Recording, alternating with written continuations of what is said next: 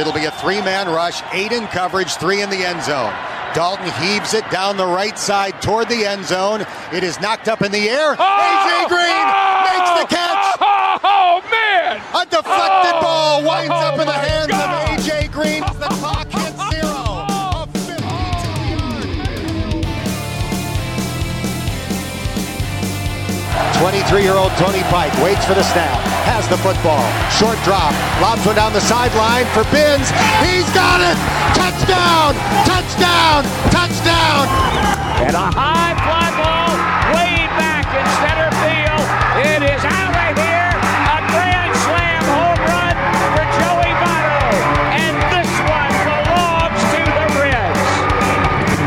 shirt on? Uh, last I checked, I did. Yes. Why? Just curious. Now a steal by Gary Clark and a breakaway to the rim for a thunderous tomahawk jam.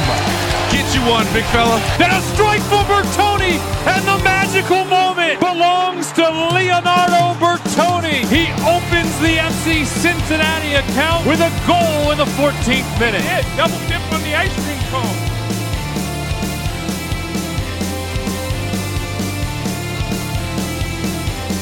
All right, ladies and gentlemen, welcome back to Pardon the Punctuation. It's been a very long time since we recorded, and for that we do apologize.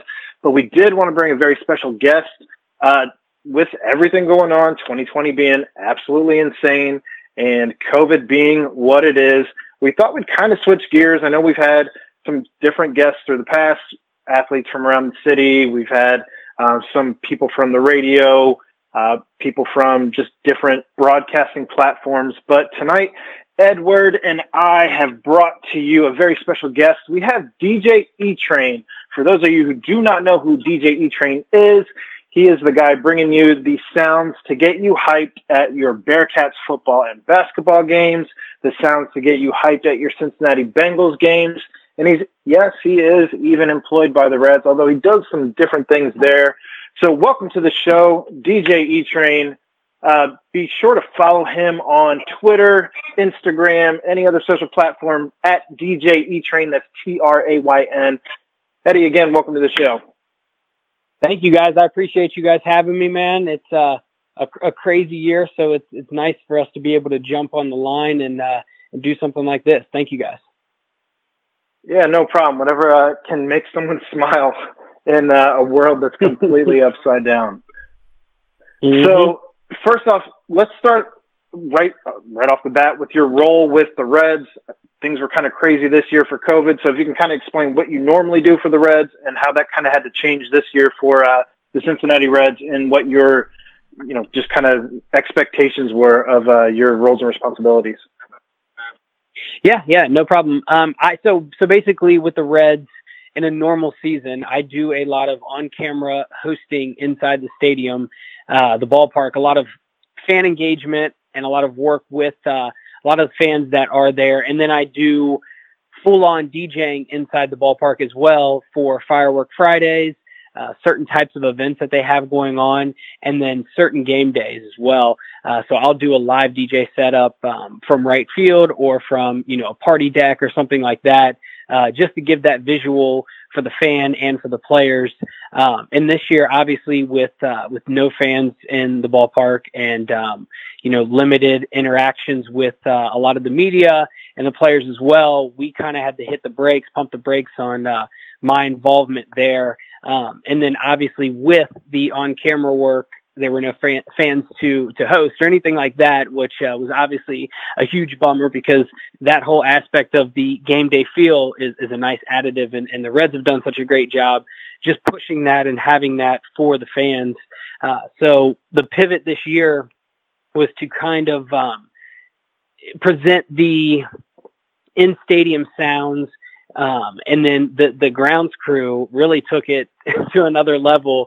If you guys were able to tune in most of the season and uh, provide that entertainment for the players and uh, everybody else in the field, um, unfortunately, you know, the, my normal job didn't happen. But I do want to give a big shout out to the Red staff and um, everybody that you know kind of came together on the skeleton crew to make the season happen. There were fill-in DJs. There were all different types of situations going on, and uh, it's it's it, it was amazing. It was awesome to sit back and see. And you guys saw what the Reds did this year. It's crazy that we were able to go to the playoffs, do our thing, have such a great year, but no fans were able to witness it live. Now, what kind of training did they have to go through as far as like I'm sure there was somebody sitting inside that stadium for several days, if not weeks, trying to get the feel of throwing crowd noise out in what's, you know, baseball especially as opposed to like football there's kind of always like that low hum where you know people are always kind of mm-hmm. talking and then you just kind of get louder but but with baseball it's it's quiet unless something's actually happening yeah, and I mean that was a trial and error from from everything that I understand, and trying to kind of tune it in the right way. I know with with football, uh, when we were presented a track list from the NFL with the Bengals, they gave us this looping crowd noise that had to be played at a certain decibel. Um, and, and assuming that, you know, all stadiums did that to kind of keep it fair for every stadium, that's kind of how it had to be this year, which was, was pretty crazy. That's wild. So the NFL- so have you actually got to shoot to shoot the uh, the t-shirt cannon while running around with the Reds? I've done pretty much everything. I would say except that I've done some crazy giveaways um, as a host. I've had uh, moments where they had this the, the strongman guy come onto the field, and I had to MC him carrying these huge fire hydrants around the around the base path uh, something I didn't even know I was going to do until uh, I'd say three innings before that. It was kind of something that came up last minute. Um, anything from a back and forth with different players. Uh, Jesse Winker's a, a good guy, and, and I have a lot of interactions with him. A friend of mine, and um, and he's always a lot of fun down there prior to the game, and you know just the staff in general and a lot of the players. There's always something going on, and baseball it's a really cool feel being down on the field uh, pregame because it's it's a little bit different and it's a little bit more relaxed than you would get from uh, college football, college basketball, or the NFL. And um, you know, guys take a little bit more time to engage and uh, kind of have some fun prior to the game.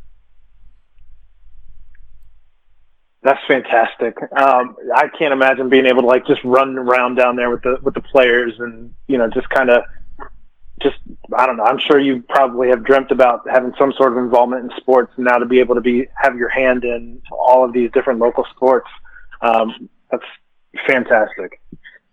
Yeah, yeah. I mean, it, it, as a kid growing up and, and into high school, all of that, I, sports sports was life. I mean, I was the biggest Sports Center fan, watching every single day. It was you know a lot of kids were watching cartoons and all that, and I just wanted to watch Stuart Scott, you know, give the the morning update on Sports Center, and um, and rest in peace. And uh, then getting into it with our local teams, uh, having played sports my whole life, it, it was a, it was a nice uh, like transition into that, and I'm I'm very thankful, man, getting to see. You know, from when big NFL games come into town and guys like Steve Young, Steve Young and Troy Aikman are calling the game, and I get to meet them, and uh, you know, down to baseball where guys I watched growing up or, or coaching or Barry Larkin or Ken Griffey Jr. And, um, you know, being able to, 2015, I DJ'd uh, an all-star game party and the first, first person I met when I came in there was, was Ken Griffey Jr. And he was, he's my favorite baseball player of all time. And just to cross paths with him and, and, and it's considered work is, is a blessing. So you're a big uh, ESPN fan and you know sports fan growing up. Were you into the Jock Jams uh, album at all? Oh my gosh, yes. I had like Jock. I had them all. was, Jock Jams, Jock to, uh, Rock. Oh my gosh, yeah. There, there's so many heaters on those tracks too. I used to, uh, I used to play with one of those like Nerf hoops in my, in my bedroom, and I'd turn on like my ideal like weekend as a kid, like the Friday night or whatever, would turn on uh, the the Jock Jam CD and just play like one on versus myself Nerf basketball in my bedroom, and uh, yeah, I, I definitely wore those CDs out. Oh yeah, CDs buddy, to all the youngsters. a buddy of mine in elementary school, we would we would put that on. Our, we had you know it was compact disc finally, but we would put that on and play basketball in his front yard. And it, I don't think we ever played a full game. I think we just tried to do tricks the whole time while the Jock Jams uh, CD was playing. Yeah, So you know, man, you know, you know the feeling. Yeah, it was, it Absolutely. was like trick shots and all that. So I, I agree with that. Now, correct me if I'm wrong, but you started out with self diploma and ended up at uh, club play before landing with the Reds and the Bengals and the Bearcats, correct? I did, yes, yeah. Self Diploma is uh, is is a partnership company that um, uh, my manager Sean Heron he uh, he founded, and I've been with him since day one. We we launched that in 2010 with 20 other you know people that were passionate about what we wanted to do, and um, that that moved into a lot of uh, nightclub uh, concerts, those type of events, and that was that was my bread and butter. That was my forte for a number of years before kind of getting into the Reds, Bengals, Bearcats, and all that. And uh, yeah, club play was our was our home for a few years. A lot of uh, a lot of great memories there. And you actually played a concert in the abandoned subway system, if I'm not mistaken, correct? Yeah, it was uh, it was called Ubahn, and it was uh, it, I think it went on for a couple years. The, the first year, the inaugural year, it was not called that. It didn't have that name, and it was a partnership with um, I can't even think of the the the brand, the carb Scion. Scion, that's right.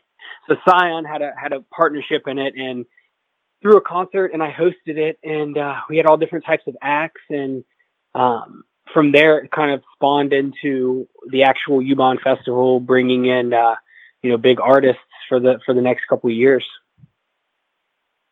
And one of those artists uh, was Mac Miller, if I'm not mistaken.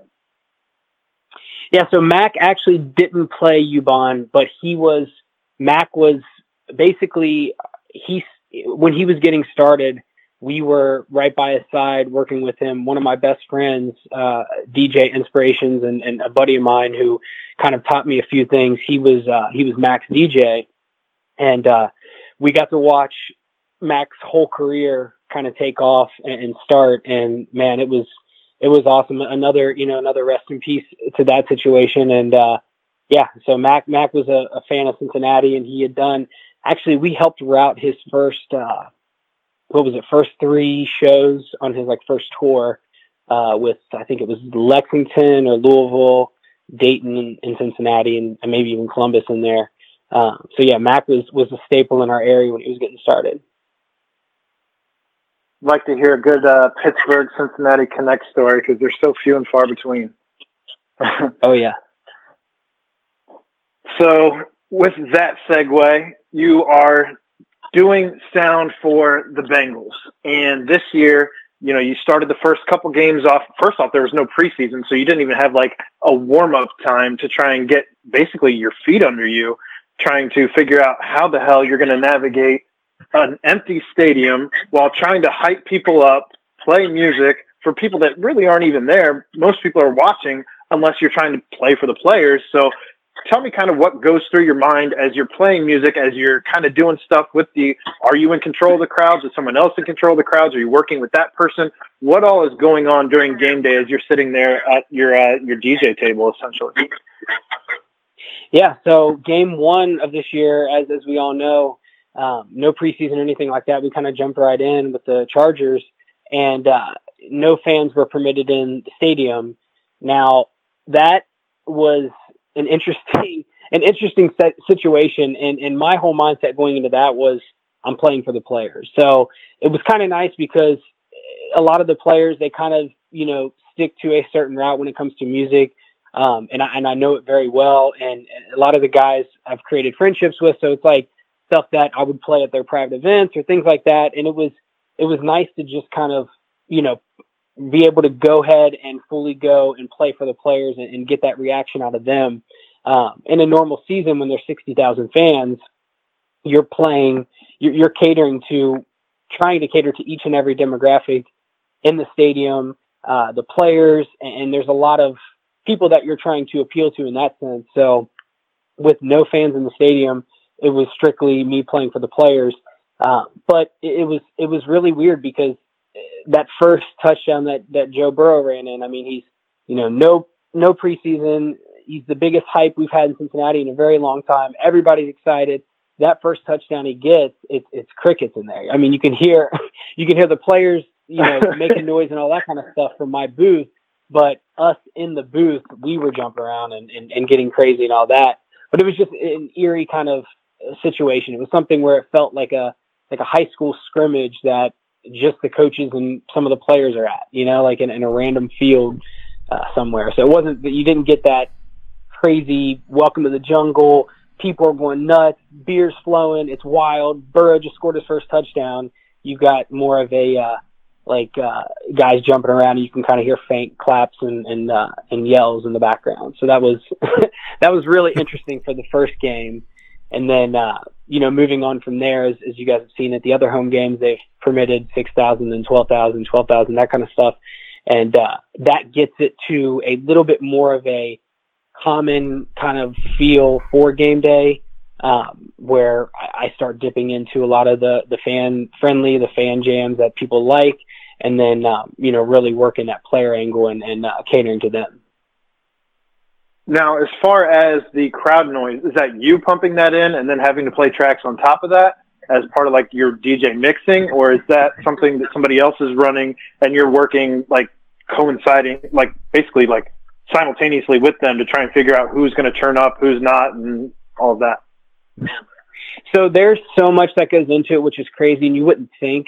Um, so we, we were given, and I say we as uh, Jungle Vision is the, is the group the, in the press box that uh, we all that's our company, and um, we were given a single track, a looping track of crowd noise. And mind you, it wasn't that great. It was more annoying than anything. And every team got the same track, and it had to be played, I think, at 70 or 75 decibels, uh, which you know, in a stadium, it's not that loud, but an empty stadium, you can definitely hear it.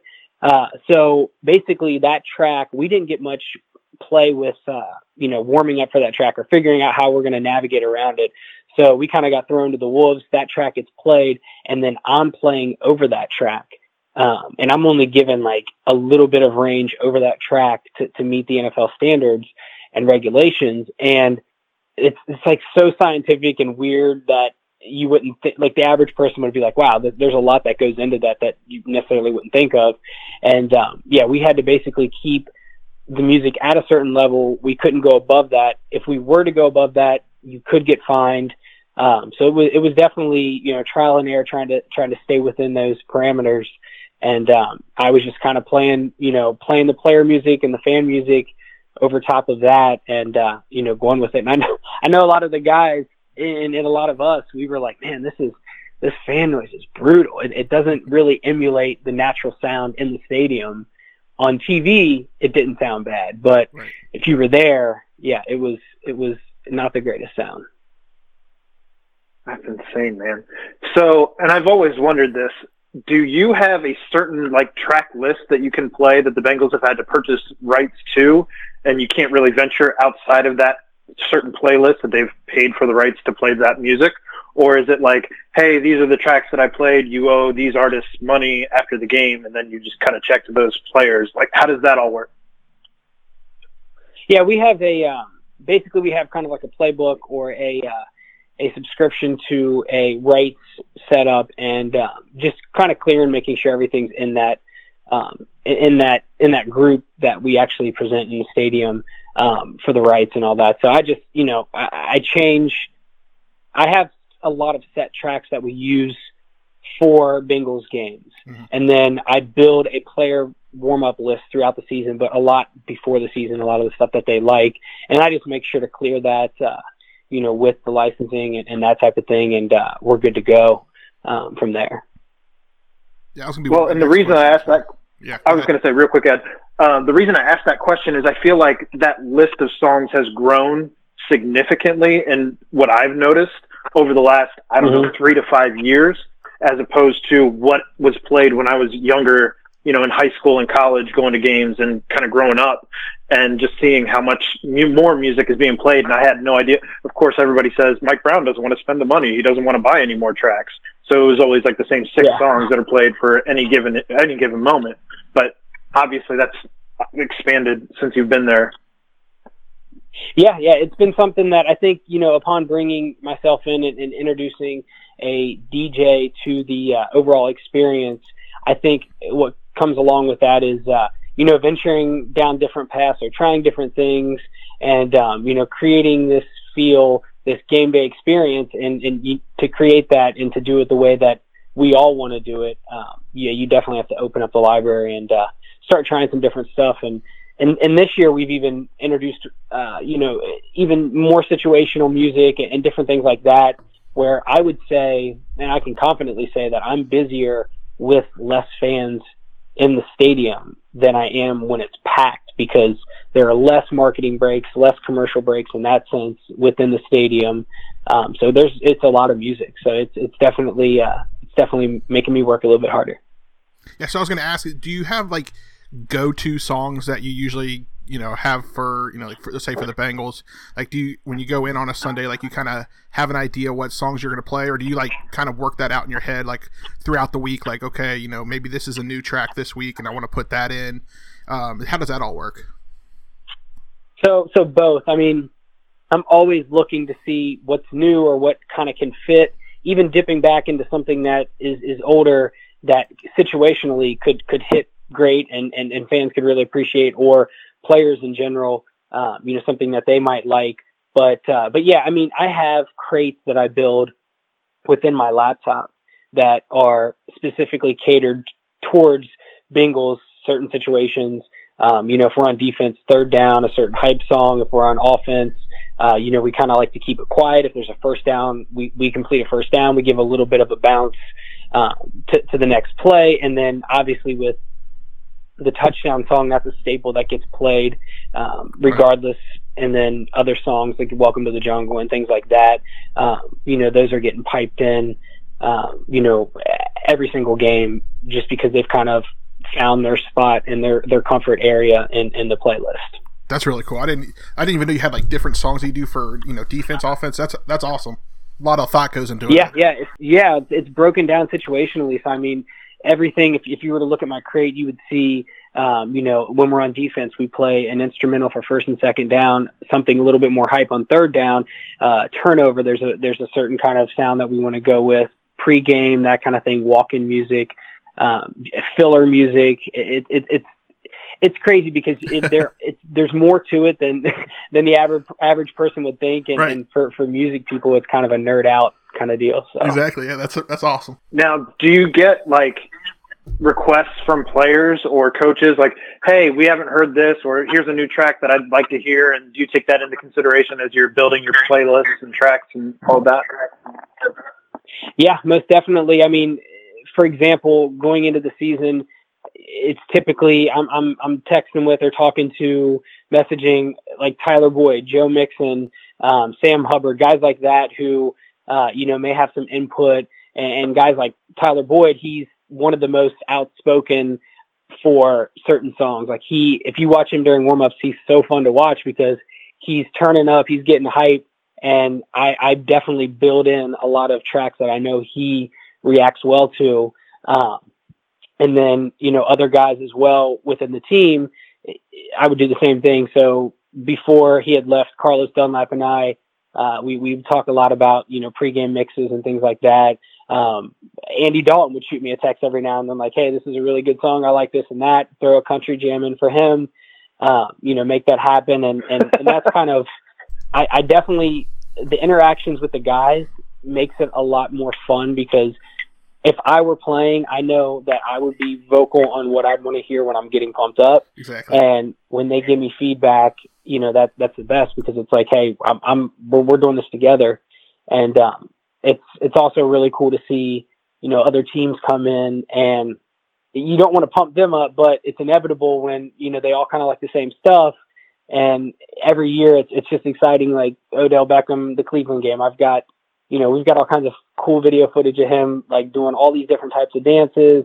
Um, you know, anybody from the Raven, that kind of thing. Like it's just cool seeing the guys come in who are that personality, really enjoy music, and I want them to come to Cincinnati and be like, "Damn, like I love the the, the warm up playlist. It's it's awesome." So then, have you had any interaction with uh, Cincinnati's new number one guy, Joey Burrow? Joey Burrow is a Lil Uzi Vert fan, so he likes hip hop. um, he's uh, he's I, I haven't I haven't got in touch with him too much. Um, he he we've crossed paths on a lot of different levels with uh, some of his his preseason regimen as far as where he was working out. Uh, there, there's some friends and partners of mine, and then him and Sam Hubbard are, are, are real close. So you know, keeping in touch with him and, and, getting some music from him and that kind of thing. Uh, but he's uh, he's definitely there's some videos of him jamming out, rocking out, you know, rapping some songs, vibing out well. So that uh, that makes me happy. Fantastic.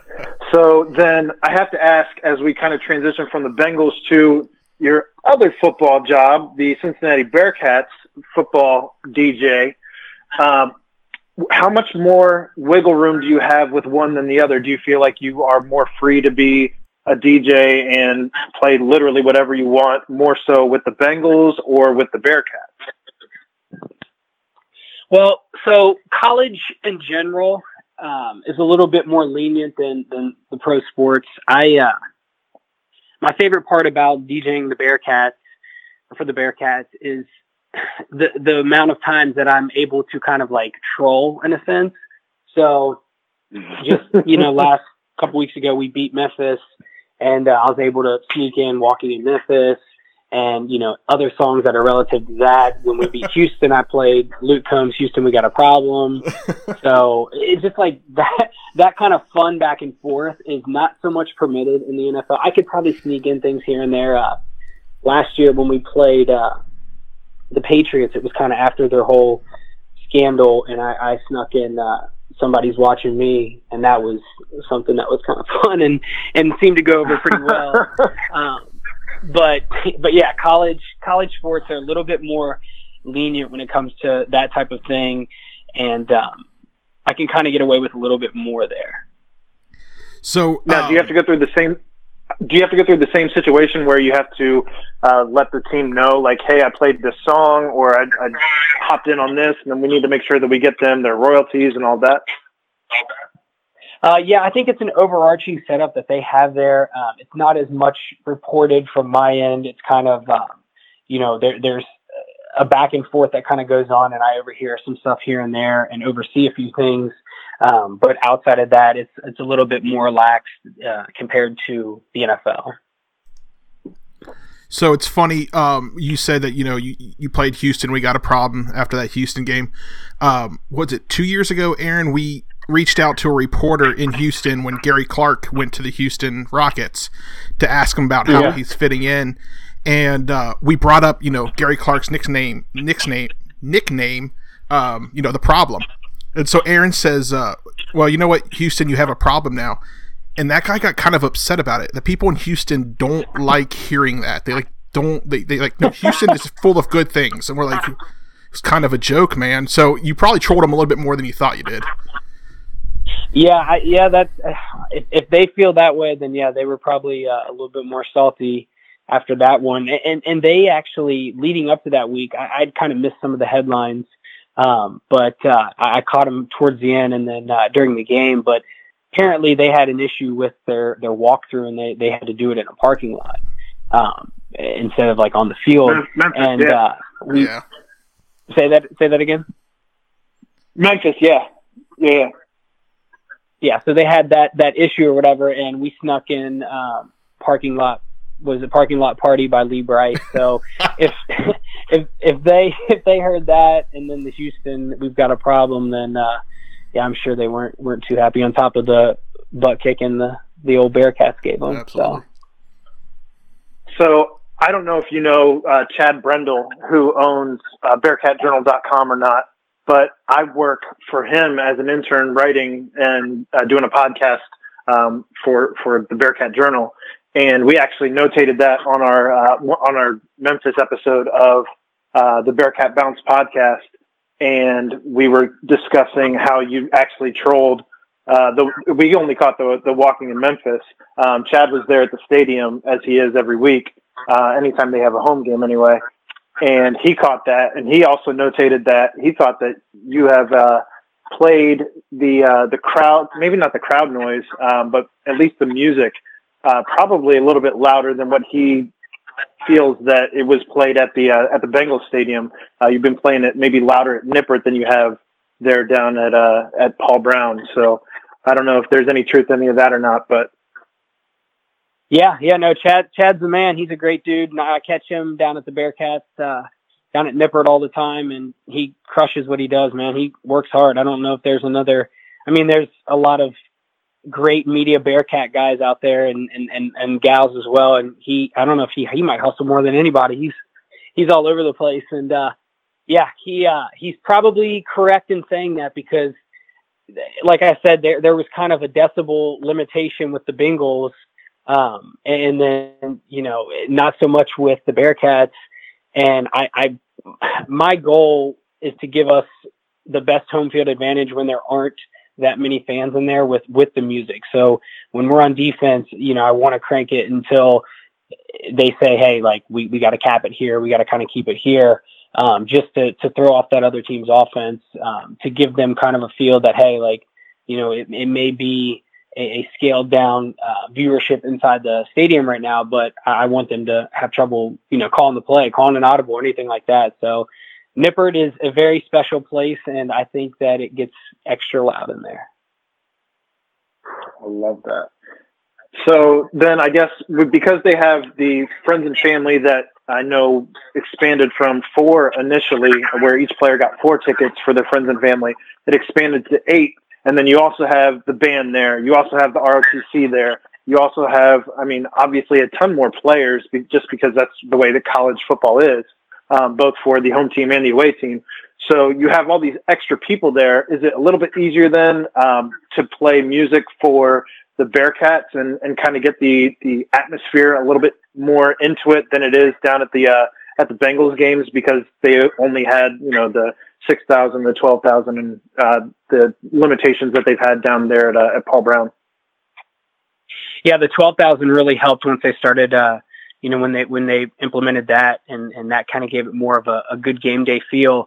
Um, but yeah, at, at Nippert, I mean, what what's better than a college game day, a band playing, that sound. I mean, it just kind of it's all encompassing with the music and um, you know the band together, that type of thing. It, it, it, doesn't get much better than that. And I'd say that you know that that type of sound and that kind of vibe is is, is close, but you know, let's go back to last Friday, Nippert Night, put put the the amount of fans that would have normally have, have come out for that, and it's a whole whole new ball game. But yeah, I I do think that it's a little bit easier to uh, to push that kind of certain vibe um, at Nippert versus Paul Brown. So, do you have any uh, any stories as to maybe not necessarily in COVID, but um, just where you really felt like you set basically the stadium on fire, uh, especially with as packed as it's been these last few years, especially Nippert Night.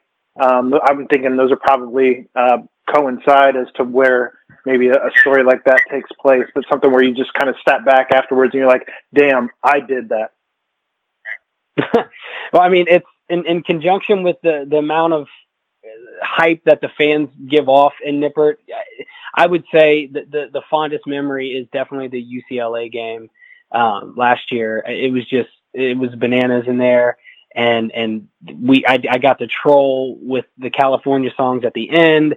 Um, you know, beating UCLA was awesome. It, that that definitely to me sticks out as as one of the uh, the best moments. And then I can't remember who did we play it was another Nippert Night game later in the season, if I'm remembering correctly. If it was on a Friday. It was another one of the Nippert Night games, and it was again, it was just electric. And and that to me, I I love the noon games. I love the 3:30. You know, the seven, all those types of all those types of games, but the 7 p.m. or the, the whatever the, the nip at Night games, there's nothing better. And uh, yeah, I'd say most definitely last year those those couple Nippert Night games when we were really rolling, the the moment the electricity, it just all kind of came together. So again, kind of transitioning to what your job is about to become. Uh, Cincinnati is going to be playing basketball games in front of a completely empty arena, which I feel like is probably going to be even even more so strange feeling than an empty Paul Brown, than an empty Nippert, because you've at least had at some point in the in the season, you've at least had some fans there. As COVID cases kind of go through the roof now, as the flu season starts back up, personally, I don't think that there's going to be a shot in hell that we end up with any fans inside of uh, Fifth Third Arena this year. But what do you expect to be the challenges that you're going to face as you go into a 2020 COVID season? We already lost March Madness last year in a year that, you know, who knows what Jarron Cumberland, Jaevin Cumberland, mm-hmm. Tre Scott, uh, some of these some of these guys that we don't have anymore. Um, you know, we missed out on that opportunity, and now here you are kind of having to take the reins into a whole new season of unknown. And I'm just kind of curious as to where your mindset is going into this, what you have already kind of tried to map out as to uh, what kind of decibel levels you're looking at, what kind of um, how you're going to try and hype the players and the, uh, the fans from home and the role that you have. Yeah, so actually tomorrow night is uh, my first time down there for the season. We have a scrimmage tomorrow night and um, I'll be able to kind of gauge and I think get a decent feel for how that's going to go. I, I, just before you guys called, before we chatted, I just finished uh, putting together some creative player music, um, so I got a lot of the stuff that I know they like. So when it comes to that, with warm ups and everything, I think we'll be we'll be on par there because fans kind of start trickling in um, throughout warm ups in, in a normal season. And uh, I think the guys are kind of zoned in regardless. So I think I don't think much will change there.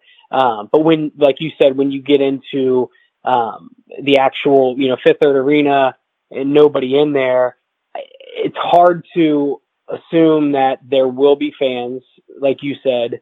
Um, with with we really didn't get the amount of fans that we thought maybe we might with a uh, with reg- as far as regulations go at an outdoor venue like Nippert. So you know why would we why would there be fans permitted in an indoor venue? At a certain scale. Um, when, when Xavier announced, I think they announced that they're going to do 300 fans um, in their in their uh, their arena. So that kind of was a little bit surprising to me that they had announced that already, um, not kind of testing the waters or anything. Uh, so yeah, I, I, don't foresee if I if I were if I'm a, a betting man, which I don't I don't bet too often. Uh, I would bet that we won't see fans in fifth third um, like we would assume that we might, uh, given the way the COVID's kind of gone. But yeah, I think the biggest challenge is going to be in game, really emulating what a normal in game would look like with fans. Pre-game and all that, I think it's going to be kind of how it always is. I got their music, we're going to jam out. They're going to stretch, do their drills, that kind of thing. Um, but getting into it, uh, you know, kind of having that that home home court advantage is going to be tough. So I'm excited to I'm excited for the challenge of what it looks like from an indoor standpoint. Uh, not not having not done that yet um, this season and, and during uh, COVID. So yeah, man, we'll have to uh, have to report back and, and give you guys some uh, some updates on on how it's going. For sure, man, that'd be great. Uh, now, did you start working for Bearcats basketball, football, or the Bengals first, or did you start pretty much all around the same time, or how did that go chronologically? Uh, so uh, in 2000, 2014, I was kind of doing some freelance work for the Reds. So I was DJing some pregame stuff, uh, events for them, and that type of thing. And um, the, in 2015, the Bengals were looking for an in-stadium DJ to kind of enhance the overall game day experience. And the Reds um, kind of co-signed me to the Bengals, and uh, w- which was awesome and, and helped out. So that got me uh, in the door over at Paul Brown and had a couple meetings and, and we really hit it off with uh, with the audio guys and, and, and the guys in charge in, in that world. And um, it kind of led to uh, full time with the Bengals. And then in 2018 I uh, I started I started getting involved with the Bearcats basketball team. So they had reached out kind of the same deal like hey we want to we want to enhance the game day experience for the fans, players, that type of thing. See what you're doing with the Bengals and the Reds. Let's see what we can do here. Um, and then that kind of that kind of really opened up that door there um, to get involved in basketball. And then football last year was uh, was my first year with football as they had brought that whole setup where I'm on the field staging that kind of thing um, to the fans, and it's been it's been awesome, man. The, I'm very thankful to have both college and pro because it, it breaks up the monotony of just one or the other. And I get to, like we had talked about before, I get to kind of experiment a little bit more in this realm. And then in that one, I'm able to do a little bit something different. So, uh, yeah, man, Reds, Bengals, Bearcats, Bearcats was kind of chronologically how it all uh, got into place. One of my favorite part of the basketball games is when, when you know there's a big drive that happens, right? Maybe we go on a, a six point dri- or a, a ten point drive or whatever that is, and then the other team calls timeout and you know go to commercial whatever. You seem to always hit like the right song going into that timeout, and it just gets the whole stadium just. You got people jumping up and down. Like I know Aaron likes to sit in his seat, but sometimes I'll get all excited.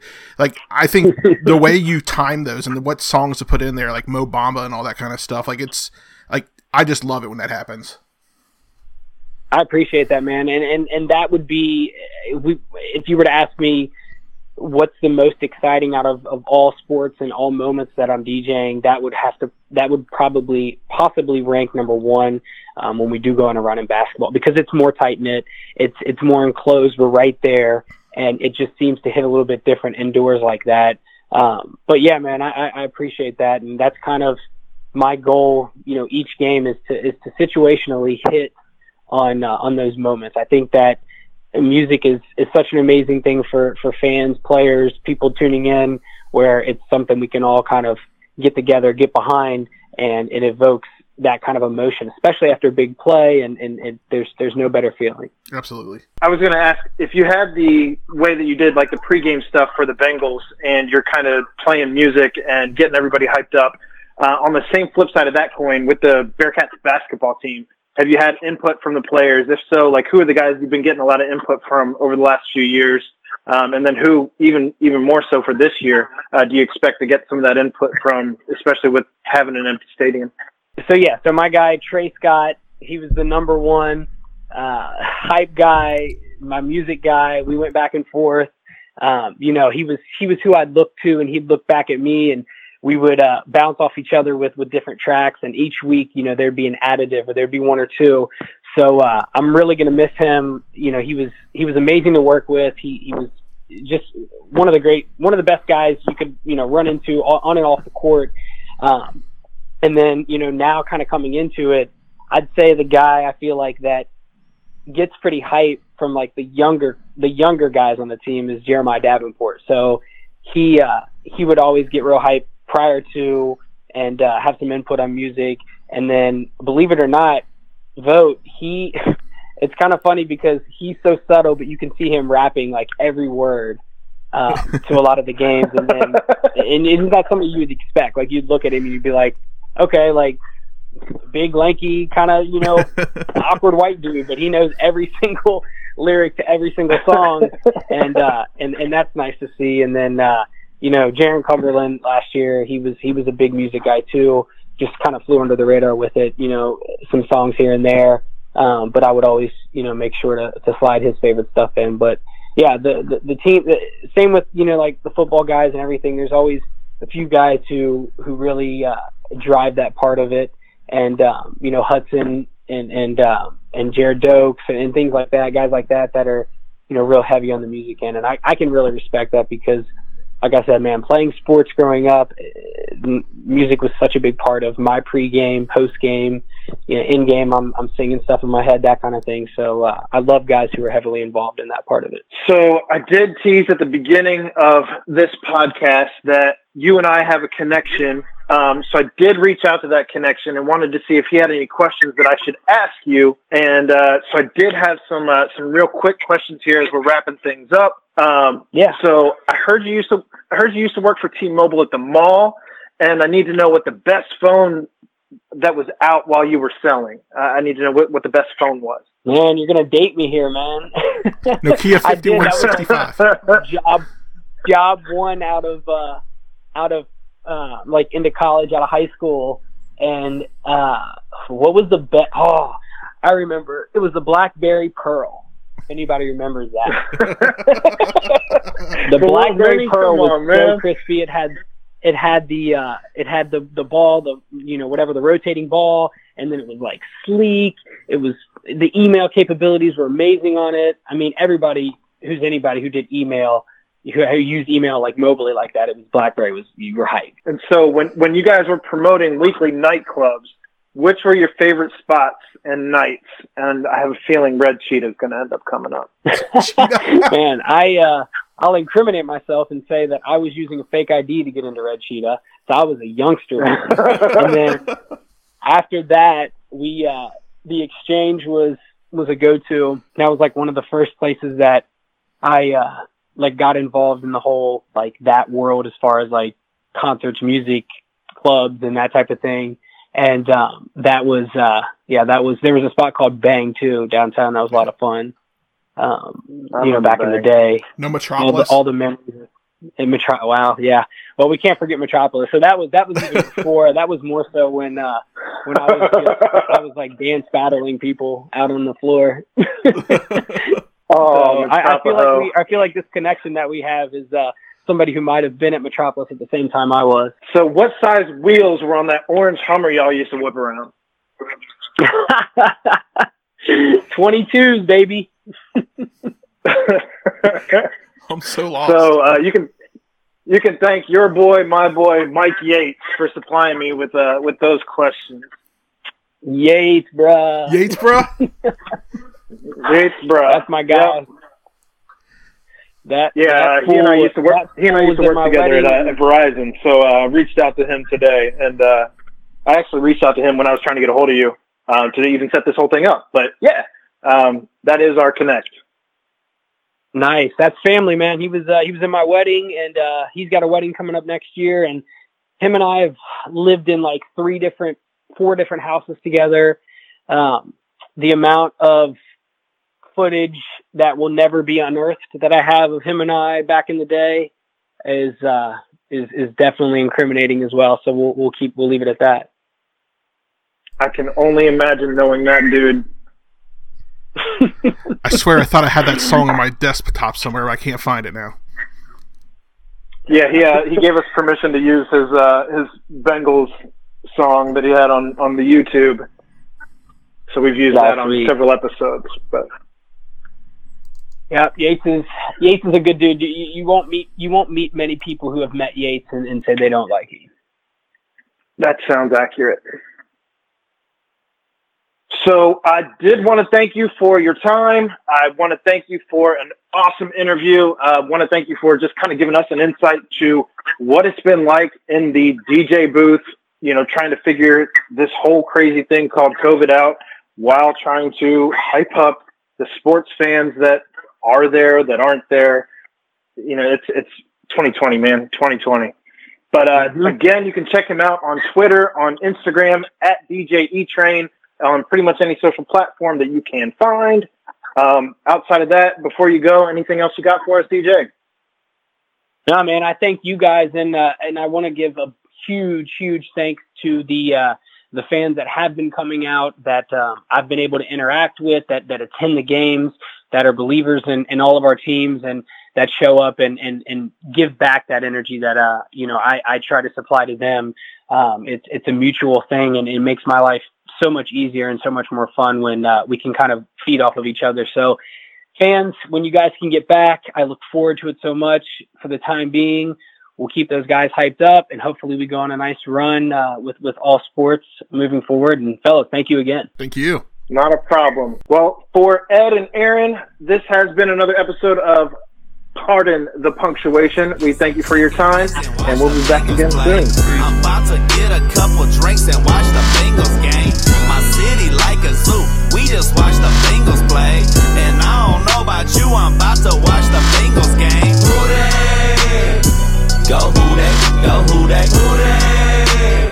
Tell them who you rooting for. Who they? Go who they? Go who